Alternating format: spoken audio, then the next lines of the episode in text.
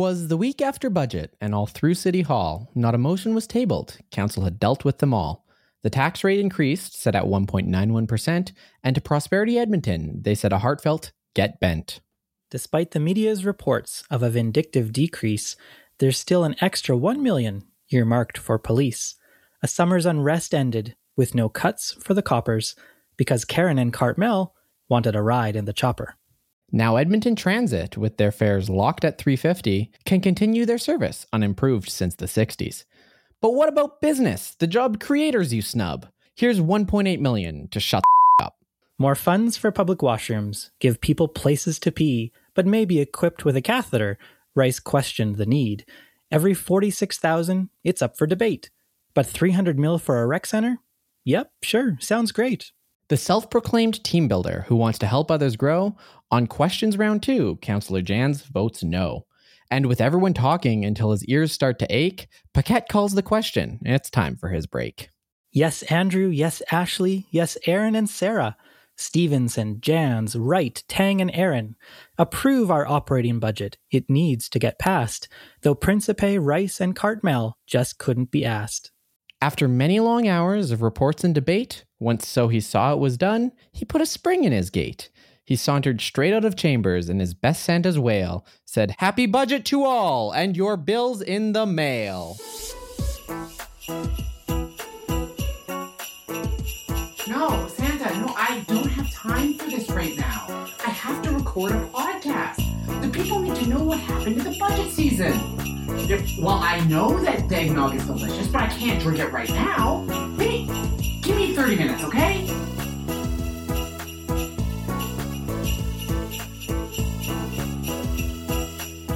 Welcome back to Speaking Municipally, episode 161, your bonus budget episode. Normally, we break after Jeopardy, but this year, Council, they had a few more budget items they just wanted to get done, and turns out they were kind of interesting. So we're here to talk about them, and you can come listen if you want to. But of course, we have to pay our bills first, so here's an ad. Speaking Municipally is a proud member of the Alberta Podcast Network, locally grown, community supported. And this episode is brought to you by Park Power, your friendly local utilities provider in Alberta, offering internet, electricity, and natural gas with low rates, awesome service, and profit sharing with local charities. In Alberta, you get to choose who to buy your internet, electricity, and natural gas from. Park Power has low overhead, which in turn allows them to offer low competitive rates. You can reach out for a no obligation comparison by emailing estimates at parkpower.ca. If you decide to switch, it's easy. It's really just a change to your billing, and you can feel good knowing you are helping to give back to our communities with your utilities bills.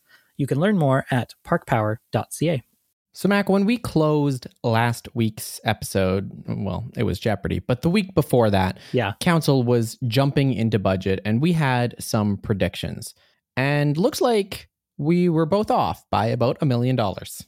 Yes, that is the big highlight from this budget. Council went through and on Friday, December 17th, finalized the 2022 capital and operating budgets. And uh, the police ended up with a $1 million increase. So no freeze. We'll have plenty of time to get into and dig into the police item, but let's not forget that there's another like 3 billion operating dollars on the table. So it's worth talking about it. What were some of the other highlights of this budget? In the end, City Council approved a tax levy increase of 1.91% for 2022, which is up slightly from the uh, proposed 1.8% when this budget came forward, but down from the originally proposed, I think it was 2.6% in the four year budget. We're in the last year of this four year budget. 1.9%. That is lower than basically every other major municipality in Canada and lower than everybody in the region except for Leduc, maybe, or very close to Leduc. They might have been right at 2.0%. So, in any case, not a huge spending year compared to other cities and other municipalities in the region for Edmonton. So I think a lot of people are happy about that. And one of the big reasons, of course, that it came down that far is that instead of a 0.7% increase for the police, they got 0.06% uh, for the increase. One of the highlights definitely a freeze on transit fares. So they were set to go to $4. Council voted to keep it at the same rate as 2021, so 350, which was one of the most unanimous, quickly voted on amendments to the whole budget. It wasn't a budget that was unanimous and quickly voted on. In general, uh, there was a lot of debate, including uh, some new Robert's Rules of Order that uh, you hadn't really experienced much in a budget before. We had, for the first time in my memory during a budget season, had someone call the question. Yeah, this was very interesting. So, this was part of the capital budget discussion, and they were talking about permanent public washrooms. And there was a, an amendment from Anne Stevenson, the counselor for O-day'min, who wanted to spend $2 million on building some permanent public washrooms. And they got into this discussion. We heard from Erin Rutherford in Nulnook that there was only five public washrooms in her entire ward, and three of those are in Castle Down, so they're concentrated. And of course, we know that downtown and in the central part of the city, there's a far greater need for public washrooms than there are public washrooms available. So they had this discussion back and forth. Nobody knew how much public washrooms are going to cost. So, I mean, we're talking $2 million out of the 600 million or something we're spending next year how many public washrooms are we going to get for that that wasn't really answered although if you look it up the public washrooms on Whyte Avenue cost about $500,000 so not uh, not many is the answer. We also heard that porta potties are not a great approach. There's lots of reasons that that didn't work out, but to your point, counselor Jennifer Rice started questioning how many people really need this? Do people actually need public washrooms? And this conversation kind of got derailed a little bit until Aaron Paquette spoke up and said, This is as low a risk, high reward item as we're ever going to have before us. And he basically said that funding this should be a slam dunk. And then he called the question, which means that the motion amendment had to go to a vote immediately. So it puts an end to any more questions or discussion.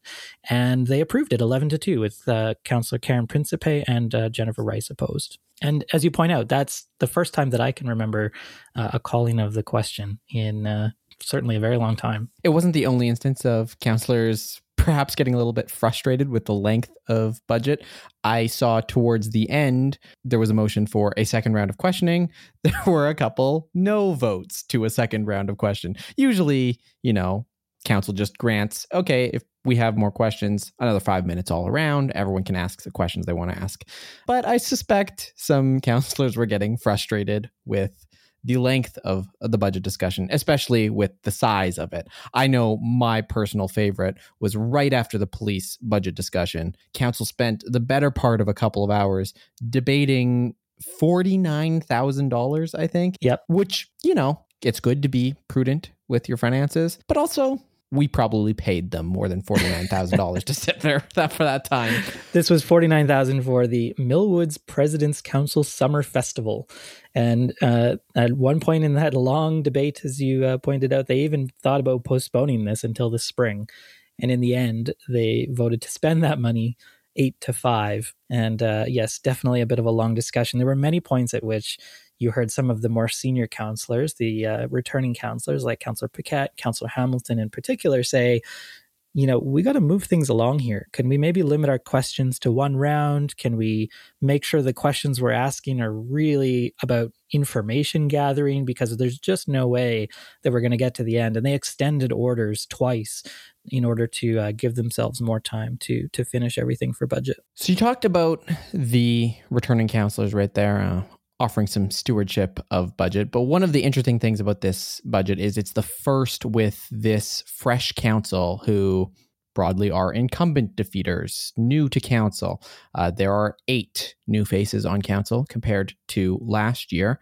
I thought it was very interesting to see some of the voting blocks, relationships, rivalries, all that good drama start to form. I think in my mind, the clear indication was we have another sort of quote unquote left versus right voting block forming but the left wins. At least that's in the items we've seen so far this year. Yeah, I think the uh, the voting kind of split along two lines for most of the amendments that they considered throughout this whole budget. So the first is, as you say, kind of ten to three left versus right progressive versus conservative, or at least I think the, the labels we would typically associate those counselors with. There were definitely some motions that had a mix of those folks because as we know at the municipal level, that's, you know, one of the greatest parts about municipal politics is that uh, it isn't just left and right, it's not party based or anything like that. So there was some there was a mix. But then the other clear block seemed to be old versus new and uh, the four, you know, Hamilton, Cartmell, Paquette, and Knack voting together, and one of the other councillors, you know, maybe Keren Tang or somebody, acting as a bit of a, a bit of a split vote. The mayor, Sohi, often ended up with either the new councillors or that more progressive uh, block of of voters. With our previous council, there was always in addition to the voting blocks, noticeable rivalries on council. Maybe rivalries is too strong. They're not sworn enemies, but I'm thinking Mike Nickel and Ben Henderson as an example of councillors who very frequently butt heads in both questions, in debate, and on the results of motions. Are we seeing any of that develop? Perhaps. I think there's two possibilities. Well, one really strong possibility, and that was Councillor Cartmell and Councillor Janz. So Michael Janz put forward the amendment to freeze the police budget, which Councillor Cartmell was vehemently opposed to and uh, reiterated numerous times, both throughout the discussion and in his closing remarks on budget. And the reason I uh, this stood out for me is I remember some point after the police budget, Councillor Cartmell put forward a motion to uh, increase the budget for the aerial mosquito program to restore it basically back to 2020 levels. So spraying uh, for mosquitoes. And we almost, almost heard from Mike Jenkins, the bug guy, but uh, alas, he wasn't on the call. But it stood out to me because Michael Janz, who's usually, in my opinion, a fairly reasoned counselor and will give a logical sort of explanatory reason for why he feels something, spoke up and said, No, no, no, no, that's stupid. I think this is a stupid idea. I can't. I think I don't think there's a worse idea than this. and it it very much felt like he was just angry at Cartmell and you know wanted to display that through an immediate like no vote on this. Right. So in the end, it was carried 12 to 1 with only actually Erin Rutherford in opposition. But uh, that was one of the items that stood out as maybe there's something there between these two counselors. Maybe that'll turn into something. And then the only other one that maybe is a potential thing was there was a couple of points in which Counselor Jennifer Rice was talking a bit about process or asking questions or making some comments like i'm going to ask this because i don't think it's fair that this other thing happened or whatever and and the mayor uh, a couple of times had to say no, no, no, no. I'm the chair. this is how this meeting is being run. And so I wonder if there could be something there, uh, you know, in the future as well. It was it was interesting uh, listening to the budget over those days because we heard a lot of Adam Laughlin, of course, during the capital budget period. But it was the comments from Corbould, the now city manager, Andre Corbould, at the end, which kind of caught my ear a little bit. He made a point in the meeting, and then this also made it into the city's news release, of saying that the $689 million they're spending in the capital budget for 2021 and beyond, so what they approved and uh, what was already previously approved, will support up to 3,830 jobs in Edmonton as they go through the construction process. And Corbould talked about it in the meeting as being a kind of reinvestment or an investment in Edmonton's economic recovery coming out of the COVID 19 pandemic.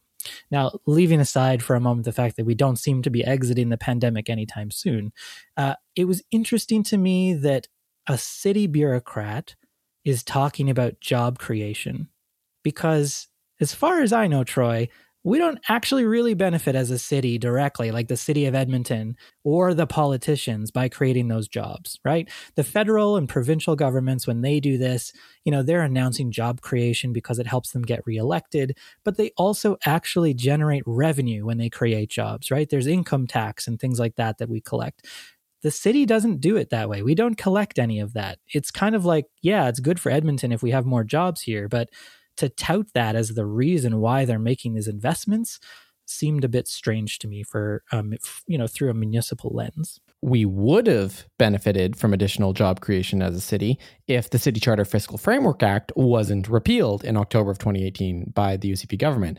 You're absolutely right about this point, uh, and it reminds me that Andre Corbould comes from the provincial ministries, where if you are touting job creation, that's just like a bonus. We get votes for the politician. Every provincial politician wants to be creating jobs constantly. Right. Maybe he's just on autopilot and this is his go-to press release comment is look at all the jobs. Yeah, I don't recall this being the way that we framed not so directly at least. You know, maybe the mayor like Iveson or somebody in the past would have said, "Oh, it's great that you know we're investing back in the city and we're creating jobs and people are going to, you know, help us build the city forward." But to have like 3,830 jobs, somebody was tasked with calculating that specific number. Like they knew they wanted to put this in the news release, right?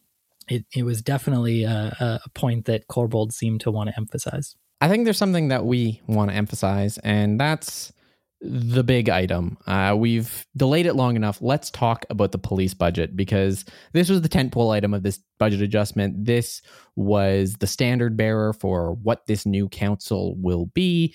And the end result is this new council will be eh, $1 million more. This was the discussion for most of Wednesday, December 15th. They decided when they got finished uh, with the capital and, went, and moved on to operating that they would just start with the big one, which is the police budget, and, and uh, decided they didn't want to talk about any other amendments until they got this sorted. And so the motion uh, on the table was uh, the amendment on the table, I should say, was from Michael Janz, which was to freeze the police budget essentially by an ongoing reduction of $11.9 million starting immediately, and that that money would then be reallocated to address uh, houselessness, community development and community safety, social services, prevention and response programs, some of the things council would agree upon in this meeting, and other things that they would determine in the future.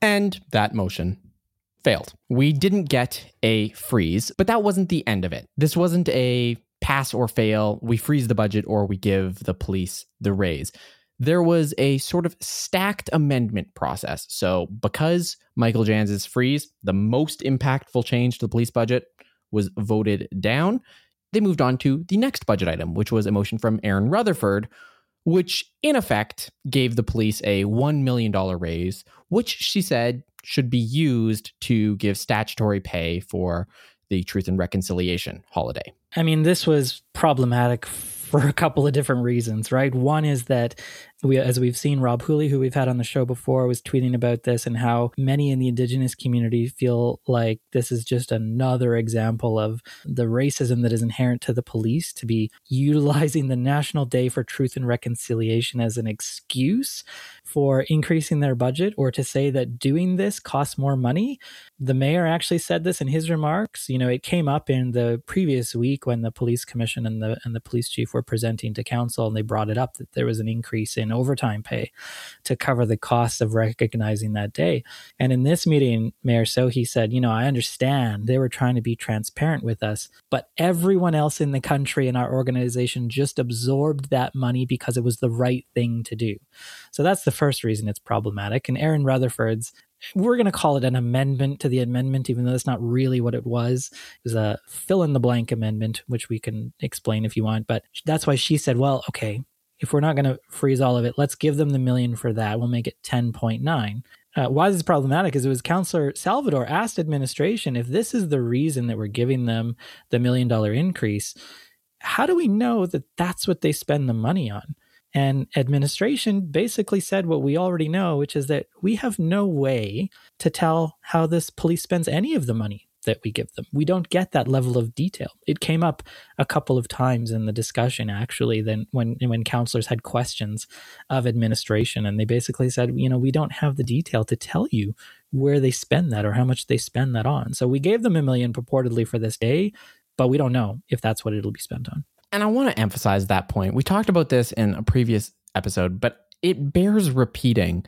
Every other budget amendment, every other request for money, it's coupled with a written report. It's coupled with data. It's coupled with reasoning and justification. The police, the largest line item in the city's budget, not only didn't give a written report, they only gave a verbal report. They also used fear mongering. At one point, the police chief seemed to, through an innuendo, suggest that I sure hope council doesn't have a call for service after they reduce our budget. It was a very thinly veiled threat. Absolutely. Coupled with the entire conversation from the police chief and from the EPS organization, which was broadly based on fear, I think it's pretty galling that we have no insight whatsoever into their budget. We don't know how much they spend on office administration versus salaries other than, you know, a really high level. Yeah. Yeah. We we know broadly they spend a lot on salaries, but we don't have any specifics versus with the city, we have it broken down into full-time equivalents, part-time equivalents, what department each of these are in. We have a, a lot of information and the police just doesn't provide that. And yet they want more and more money while already being the largest line item. I think it bears repeating that it is an absurd prospect that we're continuing to give raises to this black box. And many counselors, Michael Janz included, caught on to that and said, why are we still giving more money without any sense of if we're getting a positive return on investment?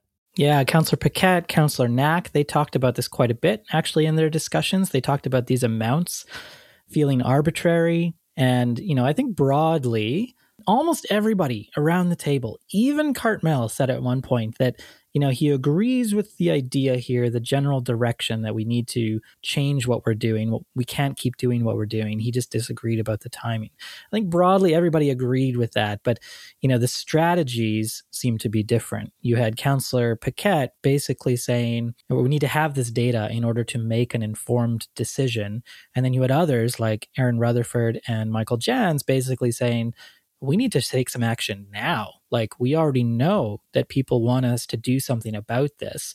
We can always ask for more information. Let's do something about it now. We had uh, almost a bit of a vote on both of those strategies. And in the end, the way that they ended up ordering the options to vote on meant that we didn't actually get a vote on that second one, which is like we agree broadly with the direction, but maybe disagree on the timing. It could have been even worse, Troy. We almost had an amendment to make it 6.2 million because we learned that the Edmonton police are projecting a deficit of $6.2 million by the end of the calendar year. Andre Corbould spoke up, and this is one of the rare instances in which he kind of nudged council with a bit of direction and said, you know what? No one has asked us to solve that problem. The police commission did not say, hey, we have a deficit. It would be great if you could help us out. And so council kind of backed away from coming up with an amendment to uh, to address the deficit. I'll get to the stacking of amendments and how absurd that process is to me in a second. But I want to touch on what you mentioned that broadly across the table, everyone sort of agreed that we needed to change direction with policing. And that's pretty stark. And that's a pretty exciting change because if you think back to the last council, who, you know, four of these members were on that council, the idea of defunding the police frankly was a little bit absurd and far fetched. It's a lofty pipe dream. In fact, we saw it when council had the opportunity to drastically reduce police funding. They instead decreased the $17 million raise for the police by $5 million for two years only. It was a very yeah. tepid, basic response. And now there's a freeze on the table, and anyone arguing against the freeze isn't saying, oh, no, no, we can't do this. It's, oh, no, I'm very supportive of this. Just maybe tweak it a little bit. There was no, let's fund the police, rah, rah, rah that just wasn't present. I think that's true. Yeah. I mean, even Cartmell, who spoke most forcefully in defense of the police, more so on the last day when he made his closing remarks on the, you know, the overall operating budget motion, he said, you know, the tripping point for him, he voted no to the operating budget. He said the tripping point for him was the police decision. And his main rationale was back to the timing. He said that, you know, the decision essentially gives the police just two weeks to the end of the year to figure out what they're doing. I think that's a little bit charitable. They knew for most of the year that they were running a deficit, they would have known that if the deficit carries over, they have to repay it back from the reserve. And they would have known that the reserve fund was going to be in deficit itself, which means guess who covers the bill? City Council. Maybe the police weren't that strategic, but I think Cartmell was being a little bit charitable with his remarks. But the other thing he said is that it puts us in an aggravated relationship. And he said it feels punitive. That is going to really hurt morale. And at that point, he lost me because they got a million dollars more than they did last year. And we have Councillor Cartmell calling that punitive. And we have the police chief making veiled threats that safety and security with an extra million dollars won't be as good as it was the year before. It just seems like a bit of a stretch to me for that to have any basis in reality. So let's talk a little bit about that because that's a little bit confusing as a message. You know, to say that we're punishing someone by giving them a million dollars or that we aren't able to provide service by getting more funding than we currently have. This aligns with a line of discussion that we've seen from the police and from city council and from city administration that has been broadly confusing, obfuscated, very difficult to follow. And I think there was no better example of that confusion and obfuscation than trying to prepare for this because you in your due diligence and doing the hard work of this podcast while I show up and rant actually tried to look into tracking the motions for what happened to the police budget at what point and based on what motions and you kind of hit a brick wall. It's very confusing. This came up uh, a number of times during the meeting. Counselors trying to get clarity on, you know, what happened in 2021 with the 2020 vote. How much is the increase? Why does this motion say 11.9 million dollars? Where did that come from? You know, it came from Counselor Janz consulting with administration about what the increase was going to be. And so a lot of this comes back to the police service funding formula, which is meant to or was intended to provide predictable increases to the police. We kind of derailed that as a city, I guess, in 2020. So in July, that was after the public hearings. And that's when council essentially said, bring us amendments to reduce the police budget by $11 million and also to suspend the police service funding formula pending review and reframing as this community safety and well-being funding policy. That has not come back. There is no subsequent clear motion that I can find that either formally suspends the funding formula or formally suspends and then reinstates the funding formula. And why that's significant is that there's also no formal motion on that $11 million. What happened is they said in July, bring us the amendments they didn't vote on those amendments specifically. They were included as part of the overall budget adjustment that they voted on in 2020. So to me, that's the same thing as saying that the police funding service, police service funding formula should now be suspended. We did it the same way. But that's not really what has happened. And it's clear now that the reason we got to 11.9 million for this year as the increase is that we took the four year budgeted increase and subtracted the 5.5 because remember we cut 11 split over 2 years. And that's how we got there. And if that if you didn't follow any of that that's kind of the point. Like it is very confusing to follow how we got the numbers that we got how council's direction over time has been implemented and put into place and where we're going to be going into the next 4 year budget. In theory we should be receiving an update now on this funding formula to create uh, a new policy, this uh, community safety and well being funding policy. And at that point, they should be able to make some determinations about what goes into the next four year budget. But if you go and read the funding formula as it is today, each increase is supposed to be based on the previous year's budget. As far as I can tell, we calculated this once at the end of 2018 and have just adjusted up or down by these uh, couple of decisions since. We haven't recalculated every single year. I don't know, Troy, 100% if that's true, if that's accurate. That's what it looks like if you do the numbers. I've spent quite a bit of time trying to figure this out. I'm sure the counselors have, and I don't think anybody is super clear on exactly how we got to where we are. Let's take a breath. We went pretty deep in the weeds there. Very deep. Let's jump further into the weeds. Let's talk about the amendment process because this was a huge frustration for me this week. When council was voting on what they want to do with the police budget, the emotions were stacked in a fill in the blanks format. The functional effect of it is there were three motions that were going to come forward one to freeze the police budget, one to give the police 1 million more dollars, and one to eh, do nothing but freeze the police budget next year. Right. Uh, those motions were then stacked in order of highest impact, which by the city clerk was deemed to be the first motion is freeze and then 1 million and then freeze next year as the impact. Right. And council then goes down in order. As soon as a motion passes, you're done. The rest yep. of the amendments don't get voted on. So, if you are a theoretical counselor who, say, wants to freeze the police budget, but maybe is flexible on the timing. You want to freeze the police budget either now or next year, but you don't want to give the police an extra million dollars for Truth and Reconciliation Day because that rubs you the very wrong way and that rubs you as sort of using indigenous communities to fund police and that gives you sort of like really egregious icky feels. That's yes. a perfectly reasonable viewpoint to have. That's impossible to vote for because in order to reflect that opinion to say that you would prefer zero over 1 million, but you'd really prefer to freeze it next year, which may have been the case for Knack or Cartmell, we'll never know. They had to vote no on the first one and then call the vote on the second one without ever voting to the third one. We need ranked ballots for stacked motions. It, that's my thesis statement.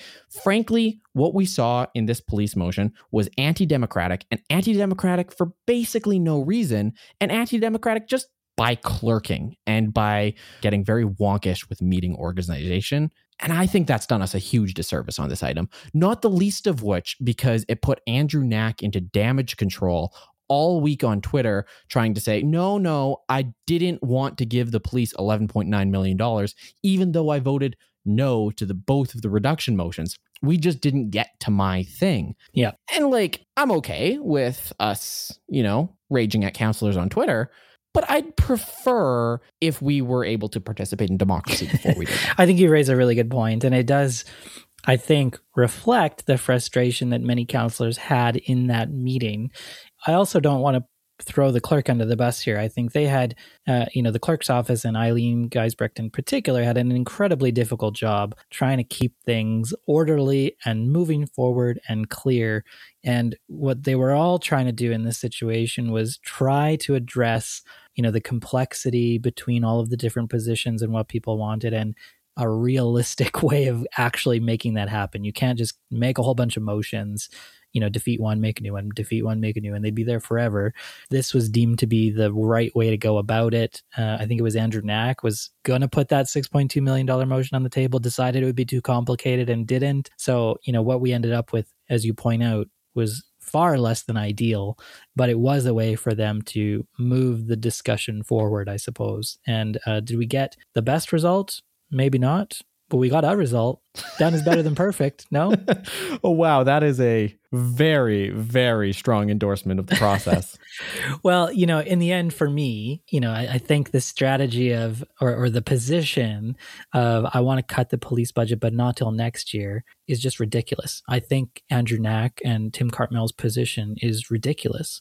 I definitely am in the camp that thinks you can always get more information. I think we have very clear information already from all of the reports that we've gotten, from the recommendations of the Safer for All report, from all of the public hearings that were held, that we don't want to keep doing what we're doing. And we do want to start taking some of the largest line item in our budget and put that into root causes. Let's fund some of the programs that can help address those root causes that are resulting in crime. Let's take the burden off the police service to some extent. I don't think we needed to give them another year to prepare for that. I would have been quite happy for Councillor Janz's motion to be passed this this time right away. And that's probably why we both predicted it. And lo and behold, we were both wrong. Andrew Knack and Sarah Hamilton were both on the no side of the police budget votes and, you know, got some flack on it for Twitter. And you might think that this puts them in the unenviable position of being very, very sad about their council budget being on the losing side. But they actually touted a really significant win in the West End with the funding of the Lewis Farms Recreation Center, which was a huge chunk of change to come out of a budget adjustment. This is a huge item. It was a 12 to 1 vote. The only councillor who voted against this was Michael Janz. It's a $282.9 million project for the Lewis Farms Community Rec Center and Library. This is to be constructed and funded from 2022 to 2028. Construction is expected to be complete right around Christmas 2026, and you'd be able to start using the facility sometime in the fall of 2027. This is a project that has been on the books for a long time. It seems like every time we talk about capital budget, there's a discussion about Lewis Farms, and it's always deemed to be too expensive. And I think the argument this time that finally carried the day was that the longer we put it off, the more expensive it gets. If only we could just never fund it. But apparently that puts me in the minority. so we've funded Lewis Farms. We also funded Coronation Rec Center, which wasn't a brand new rec center, but had experienced some cost overruns, and council decided to fund those as well. Yeah, that was another $41 million for Coronation. And on top of that, uh, moving around is some money, but another 10.5 million for the Peter Hemingway Fitness and Leisure Center. And there's sort of a connection between the two there. So between all of that, that's a pretty big chunk of change for what I mentioned was a supplementary budget adjustment for the end of a four year budget cycle municipalities do have a debt ceiling and municipalities can't run deficits. So servicing of debts is a real concern. And we're coming up on another new four year budget cycle.